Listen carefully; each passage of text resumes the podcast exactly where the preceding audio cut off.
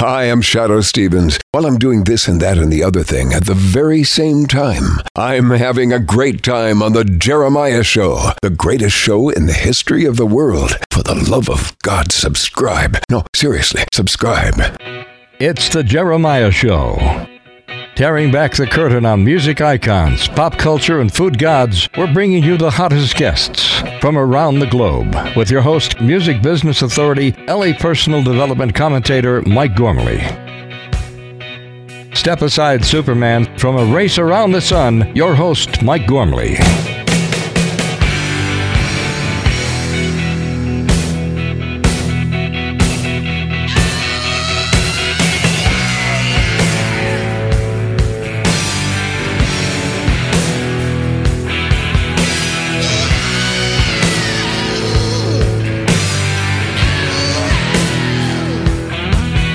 Hey everyone, this is Mike Gormley sitting in for Jeremiah Higgins.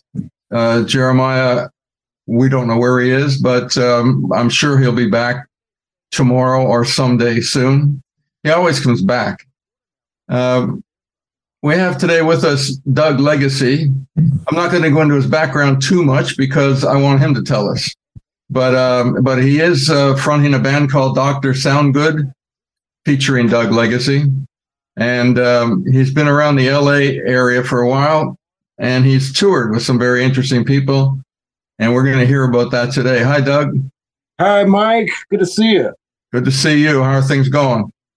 Everything's going well. I've just been out doing a little yard work today. You know, a little hard work.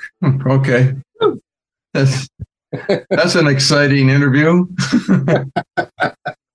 yeah, no, it's I live on a hill here in Silver Lake, and it's uh it's a lovely neighborhood, but but and I own the lot next door, which is a lot of weeds. So oh, I bet. Yeah. So I've been out there with a weed eater today, and I feel good. When I first uh, came to California many years ago, I was a student, and I wanted to get back home uh, for Christmas, which was uh, Ottawa, Canada, and um, I earned money to do that by pulling weeds in people's backyards. So I know what you're going through. Yeah, well, me and my buddy, um, when we were kids, we I'm from Houston originally, you know, and also Louisiana and Arkansas, that kind of area. And my buddy and I would go down to the bayou, which was about a mile away from our house, and dig up trees and plant them in people's yards for five bucks a piece. Oh. made our our uh, date money or, or bought our instruments or whatever, you know. Yeah. And before that, I was I used to shine shoes and shoot pool to pay for my piano lessons. But um, so yeah, I get How it. old were you then? I'm sorry. How old were you then? Oh, 11, I think. Where? You know, about 11, 11 or 11, you know. You were, taking, you were taking piano lessons at, uh, at a young age then? Yeah, I mean, they tried to give me lessons when I was younger, and I'd already started playing by ear. And uh, I just, I couldn't dig playing the stupid songs they wanted us to play. And the lady kept hitting my hand with rulers. And so I, you know, I, I, totally rejected the, the, the first lessons I had, and but then, um, you know, later when I was, you know, in the band, and you know, they wanted me to play for the the choir and wanted me to read music. Oh my God! So I had to like, you know, get some lessons, and uh, I, I, found this great uh, concert pianist uh, in in a little shopping mall around the corner from my house in Houston. This guy named Herbert Telschik. Him and his brother had a um, piano teaching studio there, and started taking lessons from him, and he was just so inspiring and you know really turned me around, made me want to be better. But I, you know, you, you mentioned his name. Did he remain a teacher, or was he out in the world music world, or what do you think? He he wouldn't. you know, he toured when he was younger. By the time he had the studio, they were probably about my age. I don't know, in their late sixties at least. You know. Yeah so you know he'd already been around you know done all the touring and stuff and he was just him and his brother were teaching there in, in houston and they were there for quite a while what what was the first time you played in public I had a band called the Woodchucks. It was me and another guy named my first name's Charles and his name was Charles. And my dad says, "Why don't you call yourselves the Woodchucks?" We go, "Oh, okay," you know. And uh, some backyard party, you know, down the street. I think it was in uh, God, what that that was in Arkansas. We were in third grade, and You know, he had a set of drums, and I, and we hauled this Hammond organ that I have in my studio today over there, and I played that. You know, I still my dad bought this Hammond uh, A100 in Little Rock, Arkansas, 1962. And other than that one trip down the street to play at the backyard party, it, it never saw the road, so it's it's in pretty pristine shape. It's it's a beautiful, yeah. It's um, you you grew up. You mentioned several states you grew up in. which which one did you really grow up in, and and then how did you? Uh, a lot of the music you do seems to be New Orleans based, and, well, that, and uh, you know, so that you were there for a while, or just well, you know the deal was New Orleans was uh, the place I lived the least but made the biggest influence on me, really. You know, as far as what I like to eat and the, the music I listen to, just the radio, you know, listening to the AM radio when I was a kid for a year or so in, in, in uh, New Orleans was was mind blowing. And, you know, I heard a lot of meters and, mm-hmm. you know, uh, Rockin' Dopsie kind of stuff. And, um, oh, God, um, Lee Dorsey, you know, and Alex, oh, yeah. and, you know, Dr. John and, and uh, Professor Long. John, yeah. And then we moved to Arkansas, and I didn't, you know, I, I, I, couldn't dig it, you know, but we had to stay there for a while. Then we, you know, came back to Dallas and then moved back to Houston, and I spent, you know, you know, since like, you know, another eight or nine years in Houston before I went off to Austin, which was pretty influential too. But yeah, how long were you in Austin? Just for a year. I was going to school at UT, uh, majoring in music and minoring in oceanography. mostly textbook stuff the first year, which I, but then I, you know, a bunch of stuff happened and, and uh, I ended up you know, getting in a band in, in Houston during the summer and, uh, and never went back to Austin, you know, and, uh, and my sister-in-law got me involved with singing for the Houston Symphony Chorus. And then, and, and, and through that, I got to sing for the, the ballet a little bit in a quartet, which was a whole lot of fun. Uh, but it was, you know, it was real serious. Uh, yeah, they don't fool around. Yeah, we were doing like um, you know, you know, oh Fortuna, you know that kind of stuff, and mm-hmm. Brahms, and you know, it was a lot of fun. But it, it but and, and and to make money though, I was like playing in a country band or or a rock and roll band, and and I finally started putting my own bands together, and um, you know, at one point, I my parents took, took us to the Caribbean, and I, and I fell in love with steel drums. So I, me and my pal took a road trip to uh, to Florida and and uh, jumped on a plane to uh, Jamaica and got some steel drums where I had heard them. If I had had any sense, I would have I would have said, "Let's go to Trinidad and get some really good ones," which I did later. But you know, we, we had these Jamaican steel drums for years that we and we had a band in Houston called um, the Montrose Marching Band, which eventually came to L.A. and won the Gong Show. Hey, all right, you won the Gong Show. I did. We got three tens. Played Stars and Stripes forever, and um, at one point on YouTube. It, oh yeah, you can find it if you look hard enough. Uh huh. That's a riot. Jaye P. Morgan and jo- Joni Joni Farr and uh, oh, you know the guy from Mash. What's his name? Um, you know, okay, I can't think of his name, but um, and then later when I was I was working for Rod Stewart, uh, they called me to do the nighttime gong show. And oh. my drummer had already split to go off with Joe King Carrasco for a long time. He's still him, I think. Uh, Dick Ross, great drummer. But um, uh, so I asked Carmine Appice to come with me to do the gong show. And he uh-huh. said, let's do it, you know? And uh, that's a whole other story. But his, unfortunately, his crazy wife at the time got involved and we, we got thrown out before they filmed it. that, it's, a, it's a long story when did you was there what was the first tour? What was the first time you actually jumped in a van or whatever it was and started playing outside of your regular area? Well the first big tour i was on i, I wasn't playing on except after the show in bars later on which you know led to some other stuff. Uh, i was working for zz top um, because the art director was a buddy of mine and he wanted me to help him, you know, with the flooring. And he was painting the floors and we had all these huge props that were like styrofoam boulders. And, and you know, we went out to uh, in the middle of nowhere in Texas and found these huge uh, tumbleweeds and stuff. And I was, so I was driving this truck full of, you know, totally weightless stuff. It was like I was getting blown off the road every night. But um, eh, but you know, playing in the bars for the you know for the with all the guys after the gigs got me involved with um, their manager who tried to get me to play with um, another band he had called Navasota for a while, but I didn't have the right gear and stuff, and I and then he, they didn't want to buy me gear. And another guy had the gear, so I didn't keep that gig, but it all worked out. But um, yeah, and then the, the, I guess after that, it, you know, we just ran around playing, you know, gigs out of our car in, in Texas for a while. But the, after I came out to LA, I uh, was, you know, we were living in a big band house eventually after we got through living in the van and driving around, dr- dragging our steel drums out and playing on the street kind of stuff. But um, we had this band house and uh, I was, t- you know, to, to support the band, I was tuning pianos, and I got I got started tuning for a lot of rock shows, and I was tuning for Rod Stewart, and they asked me to go on the road with them. And um, next, and but then, then Rod found out that I played steel drums, so he wanted me to play steel drums too, and because he loves steel drums. And I ended up doing a couple tours with him, and in between that, I worked for ELO and you know a bunch of other people.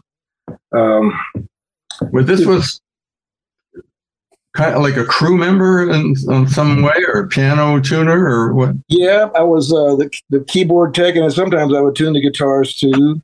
But this was always like I, I, would do that for about half of the year, and then run back and play with my band and do all these stupid showcases and stuff around town. And you know, until I had the Zydeco Party Band, when we finally got some real gigs, you know, and we're doing stuff like the Muppet Show and the you know late Mr. Pete Show and a lot of festivals and things like that. Are you know, we were, had a, a, pretty good involvement with the Disney people. We were doing a lot of Disney stuff too, and I still work for Disney a lot. You just skimmed over an interesting point, which was the Zydeco party band was on the Muppet Show.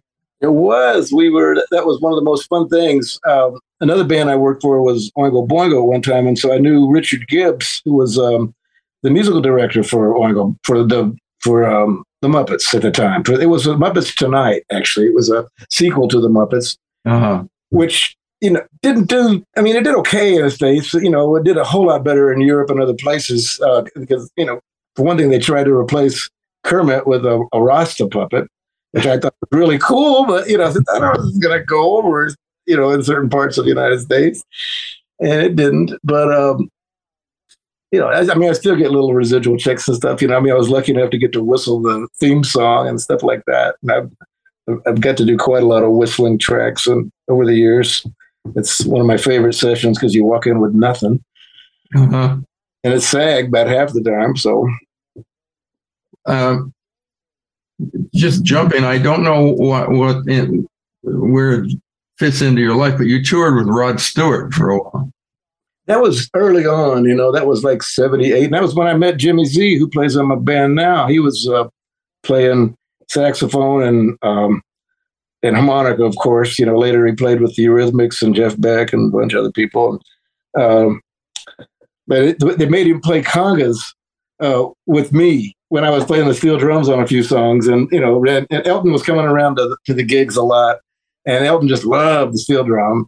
So he was every time he'd come, he would make he would suggest to Rod, well, "Why don't you have him play on this song with that song?" You know, you know. And so by the time the tour was over, man, I was playing almost the whole set, and uh, and it was great for me because they were paying me by the song. Got better and better.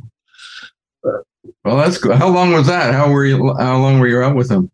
We did a couple tours, you know, they were both lasted about six months apiece. You know, it was all around the 80s, you know, 1979, 80, 81, uh, something like. Have, have you seen the world? Have you seen, have you been around the world with these various tours or what?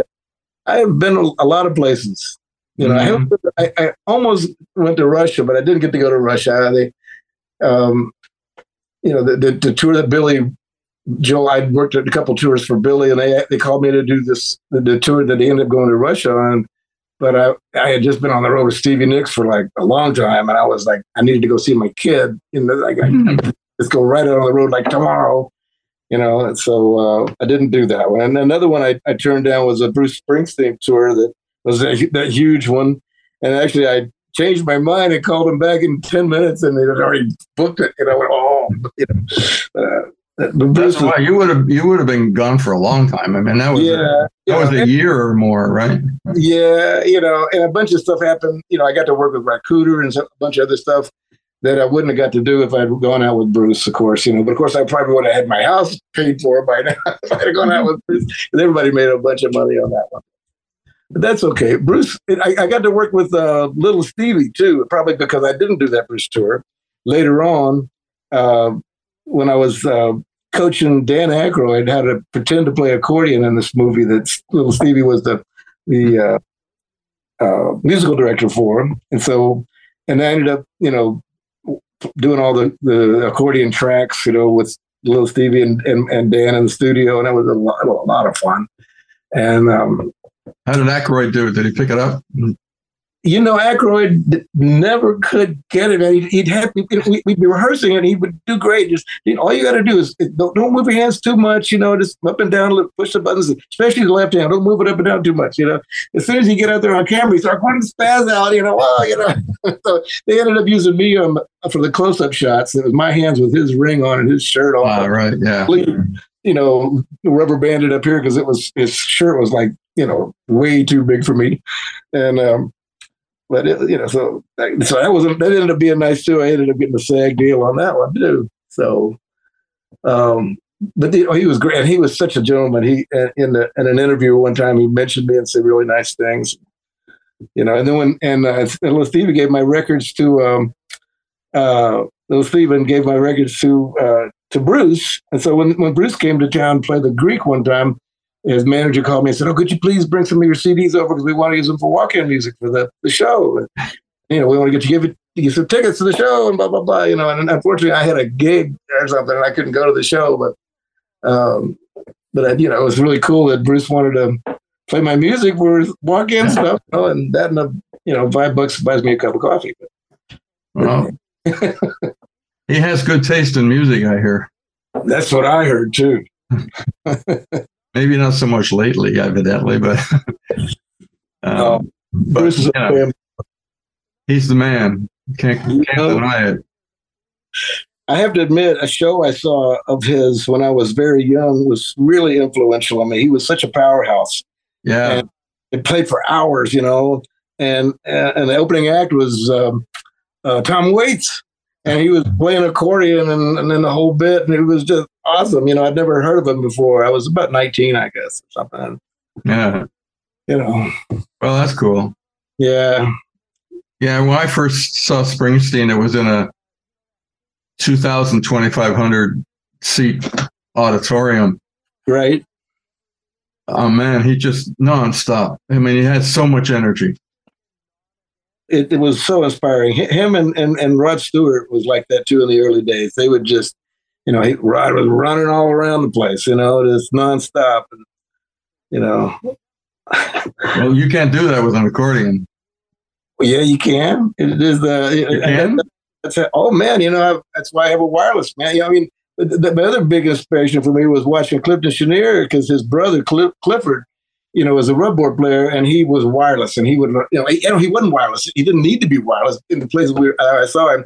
He was running around the room, you know, out, you know, uh, with that rubboard on and, and the rain was hitting the ceiling so hard. It, it, couldn't drown out that rubboard, man. He had this, you know, finger picks in this hand and a big um, handle off an old Coke machine. Remember those big handles are about as big as a Yeah. Yeah. Yeah. Yeah. shoe or something, you know. And uh, by the end of the show, he would have rubbed a hole in that rubboard with that thing, man. He was just Wow. unbelievable. Uh, I'm just going back to ZZ Top for a second. Was that tour the one where they had the Longhorn and the, and the rattlesnake and everything else on stage? And vultures too.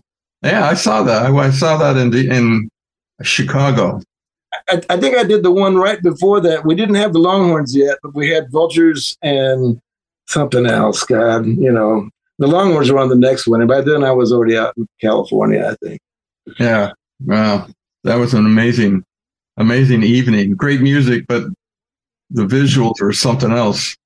Yeah, God, I, I only a few years ago I took my daughter to see ZZ Top with Jeff Beck at the Greek.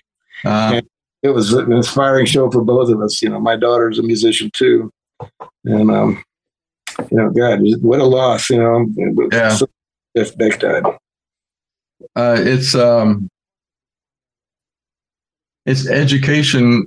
Uh, if you've got the music in you, almost anything is an education. All so many things feed into what you're going to do musically, and whether it's a concert or a book you read or whatever it might be, it it affects you. It becomes part of your DNA, and that becomes part of the music. Is your daughter writing?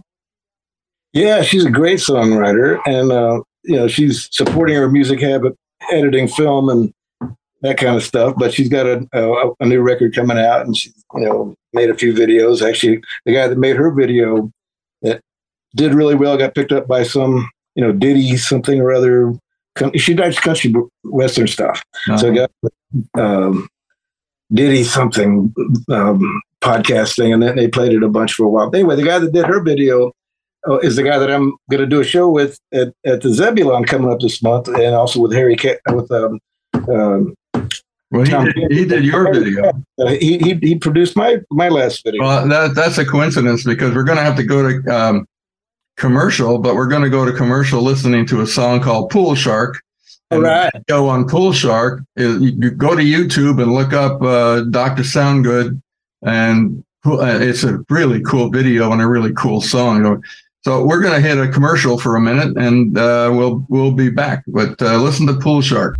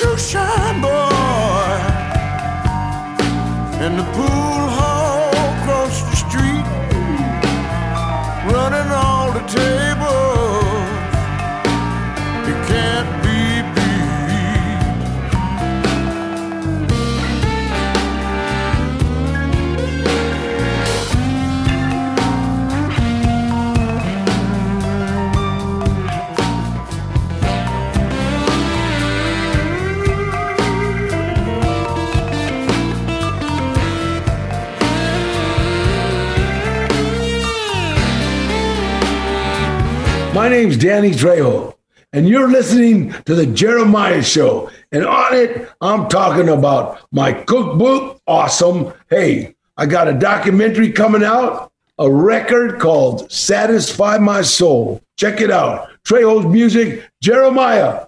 You're loved, Holmes. Check out Jeremiah's top 10 new artist picks on Radio Indie Alliance each week. The Radio Indie Alliance is a chart service that allows indie recording artists an opportunity to have chart placements. We don't charge, we support. RadioIndieAlliance.com. Hi, this is Gianni Valenti. I'm the owner of Birdland Jazz Club in New York City for nearly four decades. Going dark during the global pandemic taught me how important the arts, especially music, are to each of our cultures and our health. Musicians literally bring life and joy to our daily lives. Radio shows that support musicians and music, like the Jeremiah Show, are so important in keeping music alive. I hope that you will keep listening and supporting musicians. Please support the music. And please come and visit me at Birdland when you're in New York City. Thank you.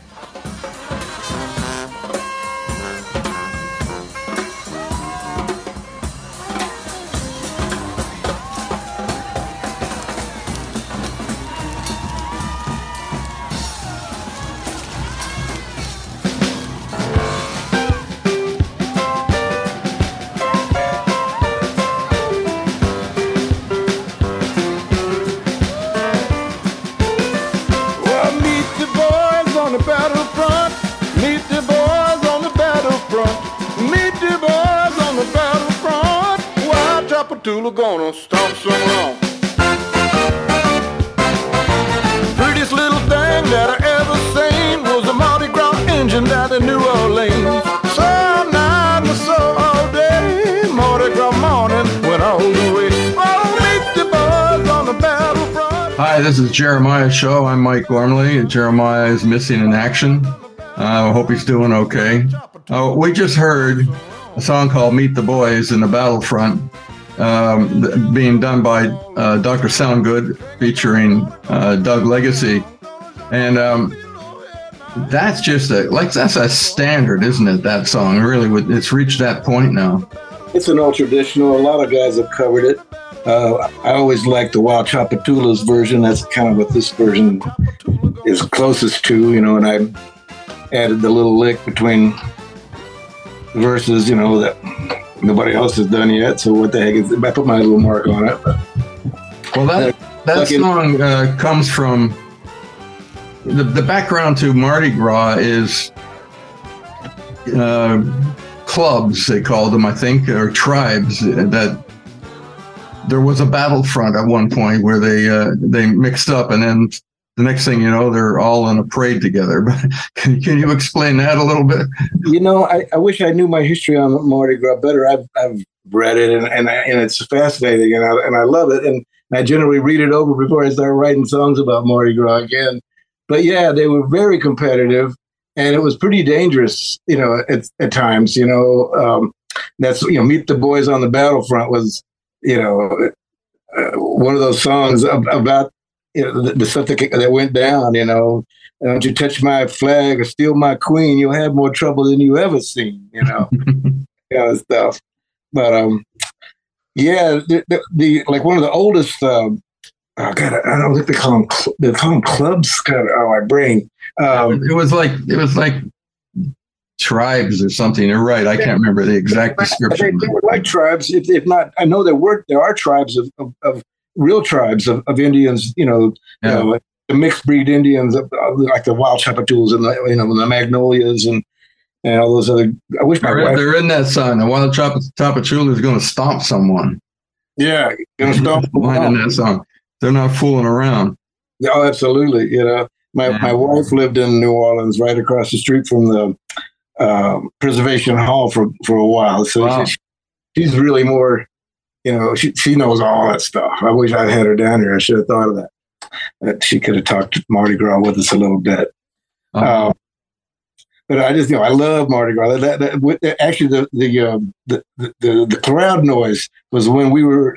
My favorite thing about Mardi Gras really is the um, the pre Mardi Gras parties. You know, because they're not so crazy, and the folks are a little bit more homemade, and the you know you're not probably going to get your your wallet your, your wallet stolen or whatever as, as easy as you can at Mardi Gras, which happened to one time. But um, th- so we were there just a few years ago. Uh, Jennifer and I were doing a cruise or something going out of New Orleans that was happening right around that time. So we were there for pre Mardi Gras. And um, uh, and my, my niece was with us too, that she actually sings in my band now too. Um, and she was recording the um, the, the crowd noise uh, with her, her iPhone. And that's that the crowd noise in the in the track you just heard. uh, oh wow, so that's cool. Um, so that song, well, actually, the two songs we've heard so far, and several more coming up, are from a new album coming out uh, uh, the seventeenth of February, and it's it's called La- that Land- Yeah, And uh, and that is a New Orleans. it's, it's an word. Real word, you know. Uh, it means a little something extra or a bonus. They say, "Oh, give me a little lagniappe with that now," you know. so, okay, well, here's a couple extra donuts or whatever, you know. And so I thought that was a pretty cool. I had forgotten all about it, and then the girl that, that helps with my social media, Susan Short, you know, said, "You know, remember Lagniappe?" I'm, "Oh yeah, Lagniappe." So, you know, then I wrote, wrote a song about it. and- But she's the one who named the album. but she's the one that came up with yeah she gave me the idea to name the album that Oh, I didn't know that. That's great. yeah it's susan's fault Well, tip of the hat to Susan. absolutely Yeah, she takes care of your uh, social media and website and things like that, right? drsoundgood.net and uh douglegacy.com you know Yeah, got it covered. yeah yeah i mean dr soundgood is basically you know my zydeco party band on steroids doing much more you know Yeah, yeah. Well, what's e- explain why there's a Doctor Soundgood and not a Zydeco Party band. It- it- This this is a different album. That's different enough uh, to change the name. Yeah, I mean, there's still some you know hints of Zydeco on this record, but there's no real Zydeco songs on it. And uh, I just want to start to stretch out a little bit more. I mean, you know, I've always had to do that in LA anyway. And um, we were doing some gigs right after we, you know, started releasing some songs from the record, and and um, we were playing the new record at, at, a couple of gigs, and people that hadn't didn't really know us, you know, had seen the name, uh, you know, advertised Zydeco Party Band, uh, came in and said, well, "Are you guys going to play Zydeco or not?" We all, went, "Oh, yeah, I guess we." So we did, of course. You know, I can do, I can definitely still play Zydeco all night if I, you know, if they want it. But um, I just want to do more, you know. And Dr. Soundgood kind of leaves it, you know, um, more opening to, to more diverse stuff, you know. And we can still play Zydeco, but you know, as long as it sounds good, it's okay. I think it's more than that. Cool, cool. Um, we, we we talked about some of the music on here coming up pretty soon. When we get to another commercial, we'll actually listen to the song Lagniappe. Lagniappe. Am I saying that right? Uh, Lagniappe. Lagniappe. Okay. Oh, you don't pronounce the G. Nope. Uh, Lagniappe. All right. It's a French thing, you know. They...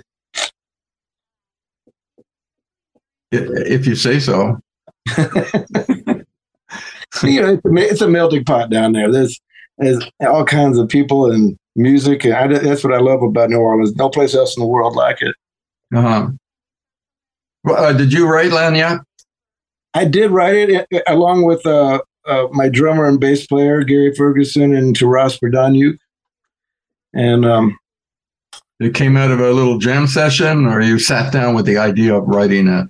Uh, it, it was kind of you know Gary sent me a, a, a, a little you know I mean I, I, wrote a couple things in the car you know just shot it into my phone and sent it out to the boys. And Gary did like a chorus thing and sent it to me. And, and then uh, I totally took it another, another direction actually and then wrote a bunch of lyrics. And then uh, to us at, at one point, you know, help with the um, the arrangement and and the and and some ideas about licks and stuff, and so it was a collaborative thing. You know, I, I guess I wrote most of the lyrics, but um, and um, but, you know, we we all kind of pitched in and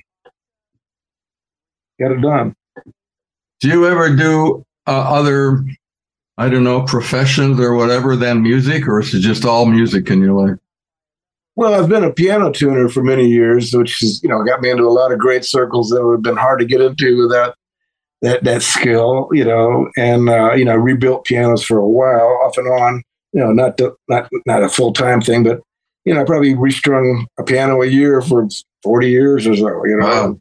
Wow. and uh, but I also did some acting, and uh, I used to live next door to a, a, commercial agent, and she sent me out for commercials. And, and when I was first doing it, man, I was so gung ho and really super energetic. I was getting most of them, and, but most of them were like custom made for me, like you know playing accordion or or whistling or just being crazy or something. And um, but it was very lucrative for a while, you know. And but that was when I was younger and a little cuter, you know. But um, you know what else? Young and a little cuter. well, you know, I'm still cute, but I was cuter then. you know, absolutely. You know, Man, I had a I had a commercial a while back. wasn't wasn't that long ago. I, I was uh, for Kia, and I was running through a field with a bunch of other musicians carrying this big accordion, and I'm just still amazed I didn't break my leg doing that. You know, it, I'm amazed that there wasn't any major accidents on that because the whole field was covered with with gopher holes, and uh, then this park out in Long Beach, and um, it, it was covered with what? Gopher holes. Oh, gopher holes. but um, tuning pianos, that's a, that's pretty amazing. I mean, and, and you, you don't have to mention them, but you get into some pretty uh, heavy duty celebrity uh, homes get their piano set or and also band you tune so for their they're going out on on the road they need to get tuned up yeah I, mean, I still tune for you know rock stars daily man you know i mean and and like I was did the Jimmy Kimmel show the other day. You know, I mean, I, you know, it's it, I've met a whole lot of cool people doing it. I, I, I, will tell you that much for sure. You know, and and gotten to be in the you know right place at the right time. You know, Uh-huh. uh-huh.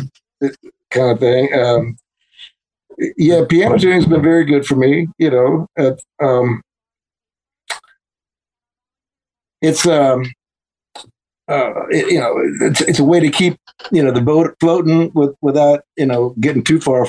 Sure. away from But it's still it's still music related. I mean, music music is uh, the thing that basically you exist for. Yeah, well, and it's been you know really good for my ear, of course. You know, Yeah. It's uh, it's it would be so beneficial for them to teach just the um, what piano tuning is about to music music students. You don't have to teach them how to tune a piano. I mean, it'd be great if they wanted to do it. You know, because I've tried to find guys to teach it to for years, and and um, ninety-five percent of them give it up because it's too too difficult. It, it, it's it, it's not that difficult to learn the basics, but you have to practice it a lot before you can really hear that top octave and and that kind of stuff. You know, and so, it, but it takes practice, and, and and you can't really charge a full price. You, you might spend hours on it, whereas you know when you go into somebody's home, you better be out of there within an hour or two, or they start to worry. You know, but you know, but if you do it for your friends and say, "Hey, man, I'm just learning this, and I'm not charging you hardly anything, but I might take all day on this," you know, you got to find enough of those kind of pianos to to do to to get good at it before you can start, you know, tuning for rock shows. You know, Well, I mean, it was just it was special skill. I have to admit, when I was younger, to be able to tune for rock shows because it was most they they're most of the time, as you know, were behind schedule. They didn't they- they couldn't shut everything down and be quiet while the piano tuner was there. You know, it's like do the best you can, but we're not stopping production. You know. yeah, most of the time I was tuning with headphones on, plugged into a piano pickup or something. Yeah. And and and most piano tuners, you know, wouldn't do that. You know, they just uh, they said, "I don't need this. I've got plenty of you know, home piano tunings to do that are you know no, no big deal." And I, I could have done that too, but I didn't want to go out and do all the home piano tunings of people that only tune their pianos every ten years and go, you know, what do you mean I had a tune ten years ago? Nobody ever plays it. How come it's not? You know, how come you're taking so long? How come I didn't hold a tune? That kind of stuff. You know, I mean, it's um, I just always enjoyed, you know, playing, ro- working for rock shows. And so I, I worked for Avalon and Wolf and Rissmiller, you know, did almost all their shows. At, at one, one point when I was doing it, I had backstage passes that covered walls in my room, you know, you know the, from all the shows that I had tuned for. I wish I had taken a picture of that, but I never did. I can't believe it. But we're talking about Lagniappe, which is the name of the album, as well as the next song we're going to hear. We'll listen to it as we head into a commercial. one of my favorite tracks on the record. All right. uh, Thank you.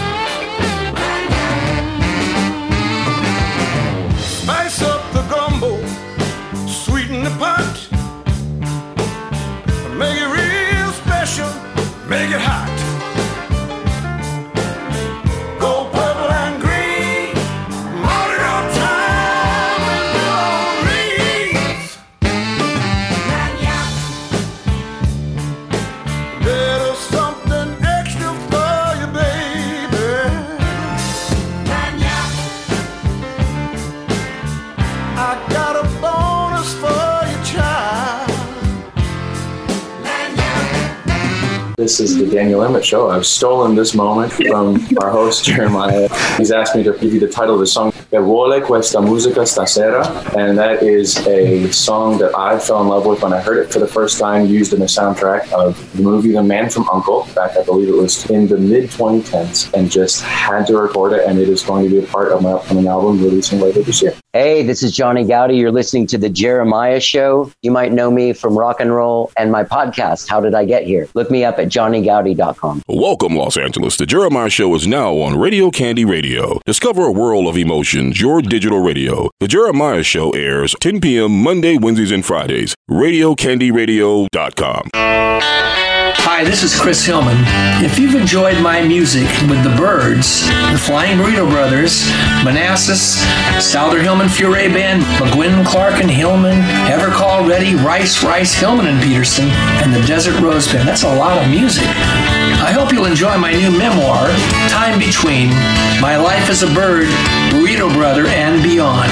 You can find it on my website, chrishillman.com. Enjoy.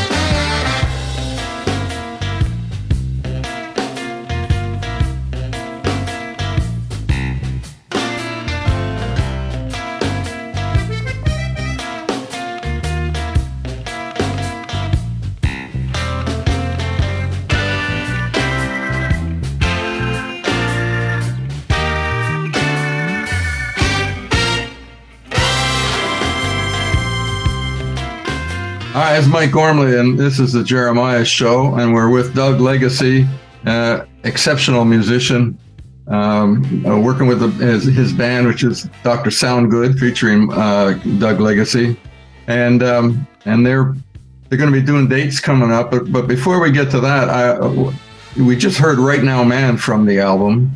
Oh, cool! And um, let's talk about the band a little bit. You got some guys, you got some heavy duty guys in this band.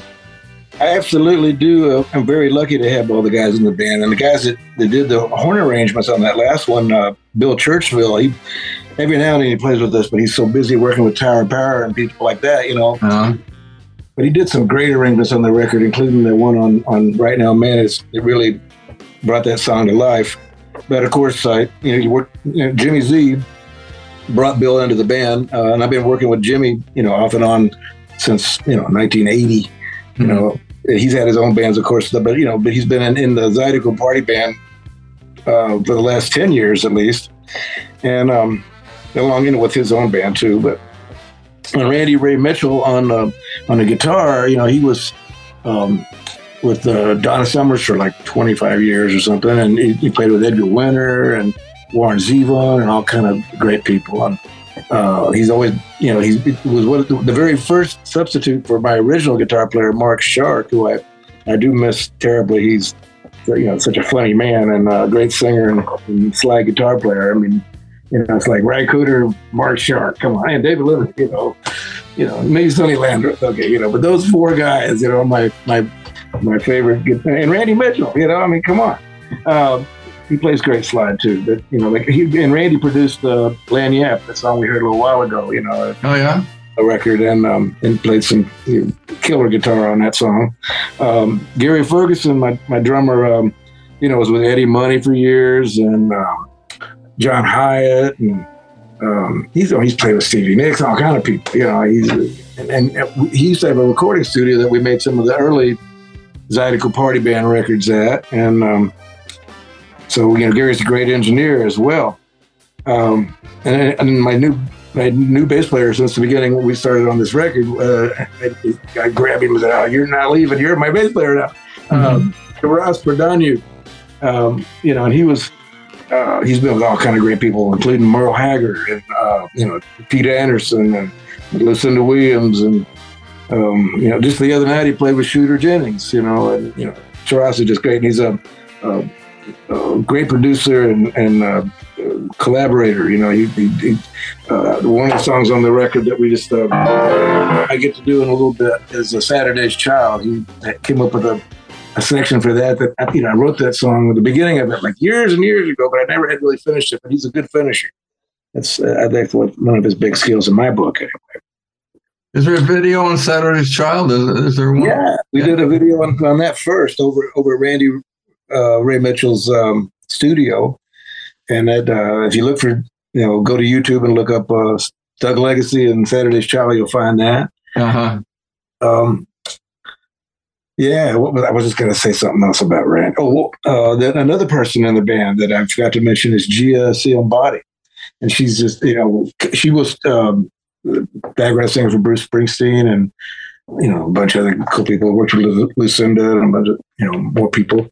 Yeah. But uh, she really, you know, I mean, she came in and, and I, I, thought we were going to have to work on it with her all day. Within two hours, she had seven songs knocked out, you know, I didn't tell her anything to do. Just, just do what you do, what you think you ought to do, you know, where you know, it was a little more difficult with, you know, other situations I had working with background singers on other records, but she was just amazing. And um, Now, I've seen the band a few times. I haven't seen horns in this band, although they're on the record, right? yes, sir. You you pretty much always see Jimmy Z with the saxophone, but you know, we we rarely have a budget to bring Bill or more horns. I'd love to have you know three horn players, you know, a trumpet, Yeah. trombone, saxophone, but um, you know, Jimmy does a good job with the sax, and, and nobody beats him on harmonica, of course. Yeah, yeah, yeah. Well, um, the um, I was just going to uh, I was going to talk about. oh, Are you finished with the band members? I thought we'd missed one. Uh, who did we miss? Randy and uh, Gary and Taras and Jimmy.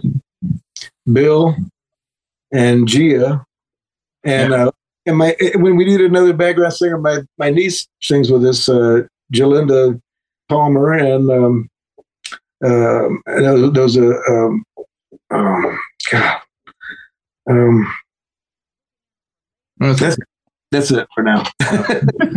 More to come. Did you produce the album? You said you mentioned one person producing the title track, but were you involved in producing the rest of the album? Yeah, I mean, I would say you know, uh, I'd like to I like to think of it as, as, as a, a three way production effort between um, Gary, Taras, and myself. I, I I probably put the most hours in on it because you know we did it at my studio mostly until we went in uh, and did a few more tracks. So when that tra- whole tracks, but we you know like I did we redid a couple vocals and we ran the, the drums through uh, the boards at at Jackson Browne studio. I, I ran into Jackson at a um, a wake, unfortunately, for a good friend of ours, and um, told him I was working on this record, and he said, "Hey, why'd you come over to the studio?" I had, you know, I had done an album at his studio years ago that was uh, my best album up until, up until this one. Uh, really, is King Cake Party, but that Jim Keltner produced and uh, had Ry Cooder and all those guys on it, and um, we did that at Jackson Studio, uh, Groove Masters. So I was super thrilled to get to go back to Groove Masters again, and because he's got all the cool stuff, you know, and I redid a couple vocals through some really nice mics. And, you know, then I had my buddy Joe Napolitano mix the record. He used to engineer at Capitol. Yeah, right. Great engineer. Yeah. Well, we're gonna we're gonna slide into one of those things called commercial again, but we're gonna go in with a decidedly not New Orleans song um, by this guy Dylan called "Lay Lady Lay." This is this You know, threw that in there. believe it or not, there's a lot of calypso in New Orleans, you know, and reggae kind of stuff. It's just such a melting pot. It's so close to the Caribbean and stuff. But, uh, you know, you can find anything in New Orleans. But yeah, th- this is kind of a, a, a, a New Orleans, you know, reggae-ish calypso version of Late Day, Late Day. That I, Well, let's we'll take we'll take a listen to it and and uh, slide into a commercial, and we'll be back in a minute.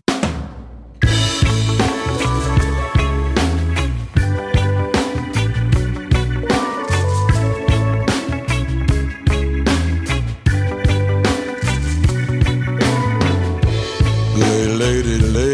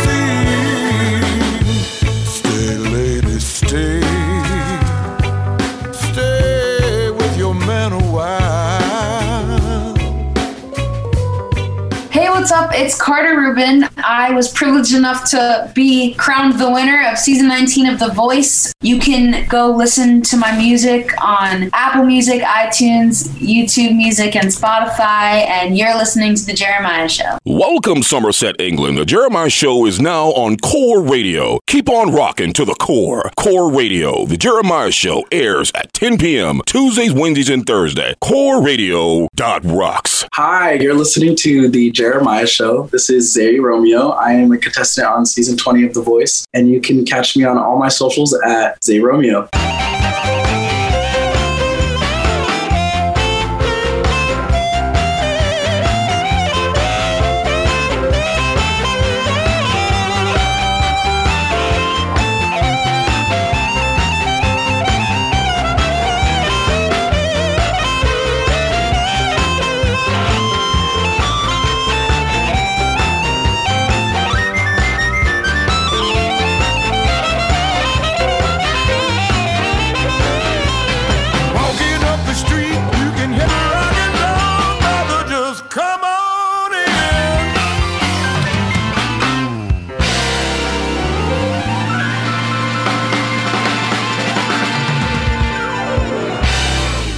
Hi, folks. Welcome to the Jeremiah Show. It's Mike Gormley sitting in for a period of time, uh, specifically an hour, which is almost up.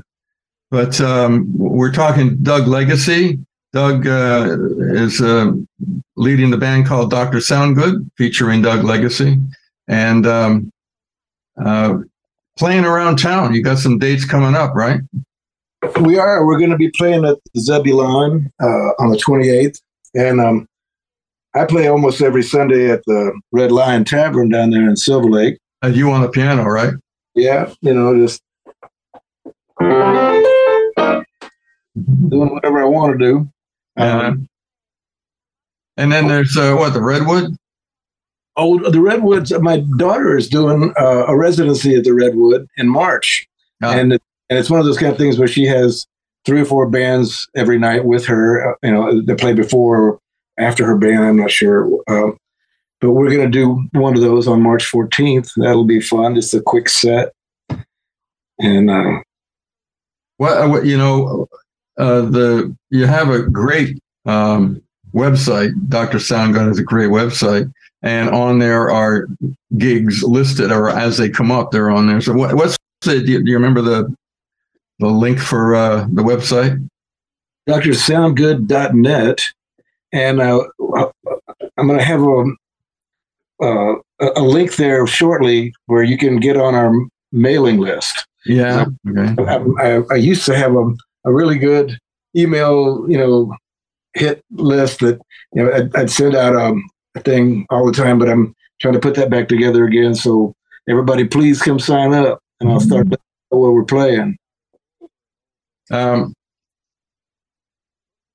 you're playing outside LA. Or you're staying in LA for the most part. LA area or, or Southern California, let's say. Well, I, you know, I would really love to go play in Houston and Austin and, and New Orleans soon. Because uh, for one thing, there's a, a guy uh, playing our uh, some of my songs on uh, the Pacific radio station in Houston. A guy named uh, uh, Roke, um, and um, and I, I miss Houston. You know, every time I, you know, and I've, I've got some some some people that that remember me there, so I'm looking forward to doing that soon. But, um, and I'm I'm up for anything, you know, of course. And um, but right now we're mostly playing in the LA area, and um, the last two years we've, we've done a, at least one day a week at, at uh, this festival they do at Masbury Farm. We're probably going to be doing that again this summer. Not sure what day of the week, but that's that's a lot of fun. It's a good stage, and you know, nice nice venue with good sound. When you're doing those gigs, it, it's you stick to Zydeco or as uh, you do other things. You know, it's even though we called the band Zydeco Party Band, we never just played Zydeco because Uh-huh. you get away with that in, in, in LA. You know, you, they hire a, a Zydeco band thinking they, that's what they want, and then after you do half an hour of Zydeco music, they go, "Well, don't you know some rock and roll or some some blues or whatever?" And so you got to be more versatile. But you know, you, I have a I always like pretty much have a Louisiana edge to it, though. You know, and, Uh-huh. uh, I like to call it a swamp funk thing, you know. And uh, You- I bet you did this the, the, uh, at the uh, farmers market every year around Mardi Gras. There, there was a a pretty well attended uh, concert every year. Just but uh, L.A. players doing some incredible music. I've done that a few times. It's a good gig. It's at the Gumbo Pot, you know, which has been there forever. Yeah. And the Gumbo Pot's pretty good. You know, it's. I imagine when they first opened up, it was more authentic, but every Creole and and um, uh, New, New Orleans restaurant I've eaten at or worked at, at, at, you know, played at like the, the Brennan's Jazz Kitchen, even that I play at in downtown Disney. It was owned by Ralph Brennan's of New Orleans. They have to dumb it down shortly afterwards because it's just too spicy for California folks, you know. So it, it's hard to, to keep that. You know, you go there and, and uh, uh, the, the the hardcore people will go there and and and be so excited about a restaurant, and then within a few months, almost every time they start, you know, it's just you know you have to you, know, you take a sip and go, well, I need some Tabasco or something, you know. More spices, please. Believe it or not, we've we've hit the end of the road here. We're gonna uh, we're no. gonna go out a little bit early because we're gonna play all of Pool Shark, which we heard a little bit earlier in the in the show. Um, but we're gonna they're gonna play the entire song for for everybody, which is and don't forget you can go to YouTube and take a look at it. It's a great it's a great uh, video. It's really cool. Um, and uh, Doug, want to just thank thank you very much. Um, we'll see you along the way. Go, are you going to play in Santa Barbara sometime soon? I hope so. I hope so too. I, I'm going to be looking into that soon. I, I'm just about to make a. We just got the the CD uh, manufactured, and and so I'm going to be sending out a bunch. And Yeah, working on the mechanics. Yeah, Yeah. Well, look, great, great. We'll see. Uh, we'll see at um, uh, and whatever dates are coming up. Zebulon on the 28th. That that's going to be a big date. and that's the, big party. That's going to be the the It's kind of a release party, isn't it? absolutely. Yeah. Well, that'll be great. Let's listen to Pool Shark. This is a Jeremiah show. This is Mike Gormley been sitting in for Jeremiah, who is lost, but uh, we'll find him and he'll be hopefully back tomorrow. Uh, Doug, thanks so much. It was it was great just chatting with you for a while. Thanks for having me, Mike. It's always great to talk to you. All right, I'll talk to you soon. Goodbye.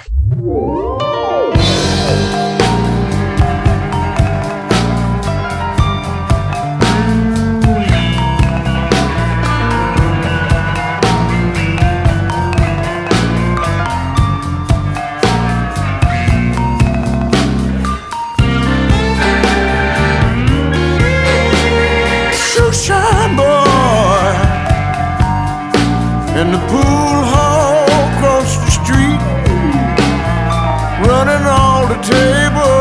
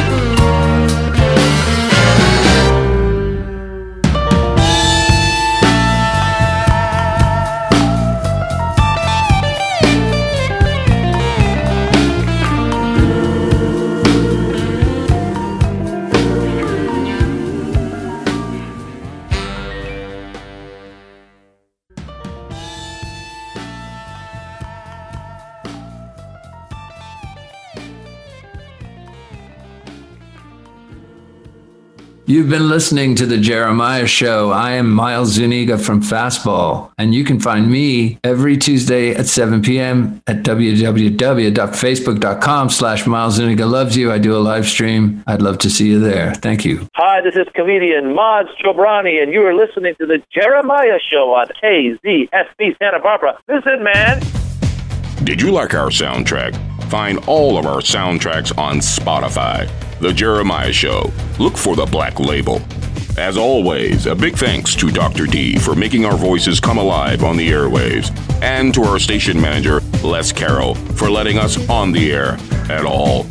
Listeners, we appreciate you and want to hear from you. Please send us your ideas, Jeremiah at thejeremiahshow.com or on Messenger, on Facebook, or Instagram. The Jeremiah Show is produced by executive producer Jeremiah Higgins and sound engineer producer Richard Dr. D. Dugan, and me, your announcer, Tony Kelly.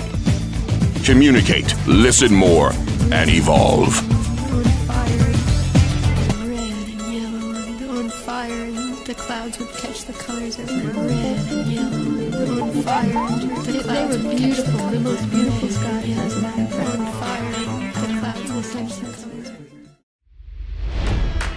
It's NFL draft season, and that means it's time to start thinking about fantasy football.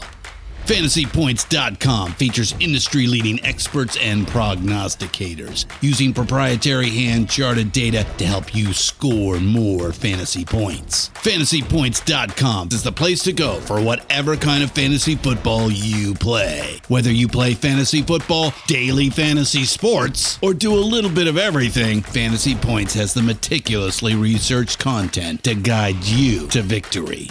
And why wait for the fall? Fantasy Points also covers the new spring football league, the UFL. Join the guru, John Hansen, Scott Barrett, Joe Dolan, and other massive names in the fantasy football universe with an exclusive offer. Use code Pantheon for 15% off any fantasy points package, including the all in package, with access to every article, tool, and data nugget that Fantasy Points has to offer. That's fantasypoints.com and code Pantheon for 15% off at Fantasy Points. Fantasypoints.com, code Pantheon. Score more fantasy points.